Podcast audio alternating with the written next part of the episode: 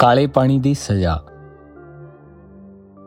School ਦੀ ਪੜ੍ਹਾਈ ਦੌਰਾਨ ਵਿਦਿਆਰਥੀਆਂ ਨੂੰ ਅੰਡੇਮਾਨ ਨਿਕੋਬਾਰ ਦੀਆਂ ਜੇਲ੍ਹਾਂ ਦੀ ਕਾਲੇ ਪਾਣੀ ਦੀ ਸਜ਼ਾ ਬਾਰੇ ਪੜ੍ਹਾਇਆ ਜਾਂਦਾ ਰਿਹਾ। ਹੈ ਜਿਨ੍ਹਾਂ ਨੂੰ ਅੰਗਰੇਜ਼ਾਂ ਵੇਲੇ ਜਾਂ ਉਸ ਤੋਂ ਬਾਅਦ ਕਾਲੇ ਪਾਣੀ ਦੀ ਸਜ਼ਾ ਹੋਈ, ਉਹ ਉਸ ਵੇਲੇ ਦੀ ਸਰਕਾਰ ਦੀ ਨਿਗਾਹ 'ਚ ਦੋਸ਼ੀ ਹੋਣਗੇ। ਹੜ੍ਹਾਂ ਦੌਰਾਨ ਲੁਧਿਆਣੇ ਦੇ ਬੁੱਢੇ ਦਰਿਆ ਨੇੜੇ ਰਹਿਣ ਵਾਲੇ ਲੋਕਾਂ ਨੇ ਜੋ ਚੱਲਿਆ ਉਸ ਨੂੰ ਪੱਤਰਕਾਰ ਦਿਵਿਆ ਗੋਇਲ ਨੇ ਕਾਲੇ ਪਾਣੀ ਦੀ ਸਜ਼ਾ ਲਿਖਿਆ। ਕਾਲੇ ਪਾਣੀ ਦੀ ਸਜ਼ਾ ਭੁਗਤਣ ਵਾਲੇ ਇਹ ਲੋਕ ਤਾਂ ਕਿਸੇ ਵੀ ਤਰ੍ਹਾਂ ਸਰਕਾਰ ਦੀ ਨਿਗਾਹ 'ਚ ਦੋਸ਼ੀ ਵੀ ਨਹੀਂ ਸਨ।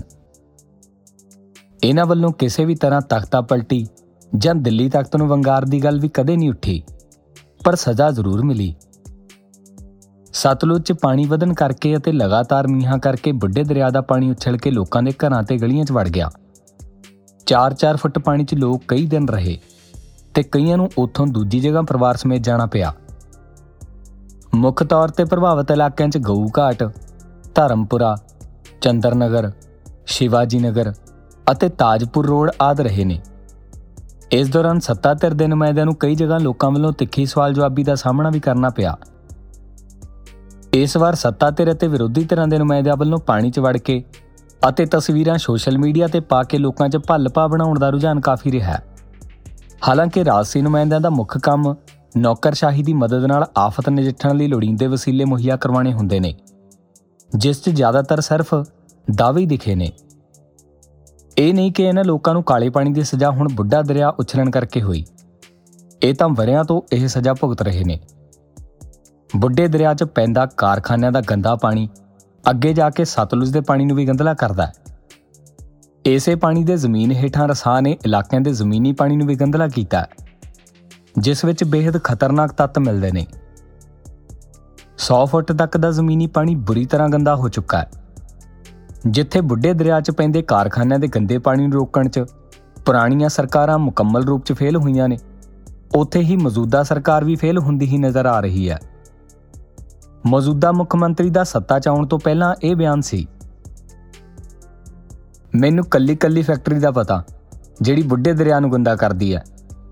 ਮੈਨੂੰ ਉਹਨਾਂ ਦਾ ਵੀ ਪਤਾ ਜਿਹੜੀਆਂ ਧਰਤੀ ਹੇਠਾਂ ਸਿੱਧਾ ਪਾਣੀ ਪਾਉਂਦੀਆਂ। ਬੋਰ ਕੀਤੇ ਨੇ ਇਹਨਾਂ ਸਭ ਦੇ ਅੰਦਰ ਹੀ। ਸਰਕਾਰ ਬਣ ਦਿਓ, ਸਾਰੀਆਂ ਬੰਦ ਕਰੂੰ। ਪਰ ਮੁੱਖ ਮੰਤਰੀ ਦੀ ਕਹਿਣੀ ਕਰਨੀ ਦੇ ਕੱਚੇ ਹੋਣ ਦਾ ਨਮੂਨਾ ਜੀਰਾ ਸ਼ਰਾਬ ਫੈਕਟਰੀ ਦੇ ਕੇਸ ਤੋਂ ਹੀ ਦੇਖਿਆ ਜਾ ਸਕਦਾ ਹੈ। ਕੱਲਾ ਮੌਜੂਦਾ ਮੁੱਖ ਮੰਤਰੀ ਨਹੀਂ, ਪੁਰਾਣੇ ਦੀ ਕਾਰਗੁਜ਼ਾਰੀ ਵੀ ਇਹੀ ਰਹੀ ਹੈ।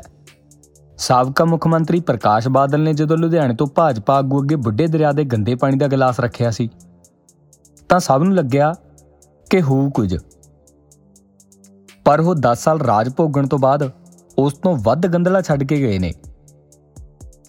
ਕਾਂਗਰਸ ਸਰਕਾਰ ਦੀ ਸੁਹਿਰਤਾ ਦਾ ਅੰਦਾਜ਼ਾ ਇਸ ਗੱਲ ਤੋਂ ਹੀ ਲਾਇਆ ਜਾ ਸਕਦਾ ਹੈ ਕਿ ਇਹ ਤਾਂ ਮੱਤੇਵਾੜਾ ਵਿਖੇ ਸਤਲੁਜ ਕੰਡੇ ਹੀ ਕੱਪੜੇ ਦੇ ਕਾਰਖਾਨੇ ਲਾਉਣ ਨੂੰ ਤਰਲੋ ਮੱਛੀ ਸਨ। ਆਓ ਸਮੱਸਿਆਵਾਂ ਦੇ ਹੱਲ ਦੇ ਚਾਰ ਤਰੀਕਿਆਂ ਤੇ ਝਾਤੀ ਮਾਰਦੇ ਹਾਂ। ਪਹਿਲਾ ਰਾਜਸੀ ਭਾਵ ਕਾਨੂੰਨ ਘੜਨੇ। ਦੂਜਾ ਅਫਸਰਸ਼ਾਹੀ ਭਾਵ, ਕਾਨੂੰਨਾਂ ਨੂੰ ਲਾਗੂ ਕਰਵਾਉਣ ਤੇ ਉਲੰਘਣਾ ਵਾਲੇ ਦੇ ਸਿਰ ਤੇ ਡੰਡਾ ਰੱਖਣਾ। ਤੀਜਾ, ਅਦਾਲਤੀ ਕਾਰਵਾਈ। ਚੌਥਾ, ਸੰਘਰਸ਼। ਪਹਿਲੇ ਤਿੰਨੇ ਹੱਲ, ਜਿਨ੍ਹਾਂ 'ਚ ਸਰਕਾਰ ਜਾਂ ਨੌਕਰਸ਼ਾਹੀ ਦੀ ਸ਼ਮੂਲੀਅਤ ਹੈ, ਬਿਲਕੁਲ ਵੀ ਅਸਰਦਾਰ ਸਾਬਤ ਨਹੀਂ ਹੋਏ। ਲੋਕਾਂ ਕੋਲ ਸੰਘਰਸ਼ ਦਾ ਰਾਹ ਹੀ ਬਚਦਾ ਹੈ। ਸਮੇਂ ਦੀ ਲੋੜ ਹੈ ਕਿ ਲੋਕ ਸਮੱਸਿਆਵਾਂ ਪ੍ਰਤੀ ਜਾਗਰੂਕ ਹੋ ਕੇ ਸੰਘਰਸ਼ ਲਈ ਜਥੇਬੰਦ ਹੋਣ।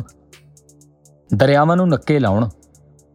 ਹੜਾਂ ਵਰਗੀ ਕਰੋਪੀ ਨੂੰ ਮਿਲ ਕੇ ਨਜਿੱਠਣ। ਕਿਸਾਨ ਮੋਰਚਾ ਅਤੇ ਮੁੱਦਗੀ ਮੋਰਚੇ ਵਰਗੇ ਮੋਰਚੇ ਜਿੱਤਣ ਵਾਲੇ ਯਕੀਨਨ ਬੁੱਢੇ ਦਰਿਆ ਦੇ ਹੱਲ ਲਈ ਯਤਨਸ਼ੀਲ ਹੋ ਕੇ ਇਸ 'ਚ ਪੈਂਦਾ ਕਾਰਖਾਨਿਆਂ ਦਾ ਗੰਦਾ ਪਾਣੀ ਇੱਕ ਦਿਨ ਰੋਕ ਲੈਣਗੇ।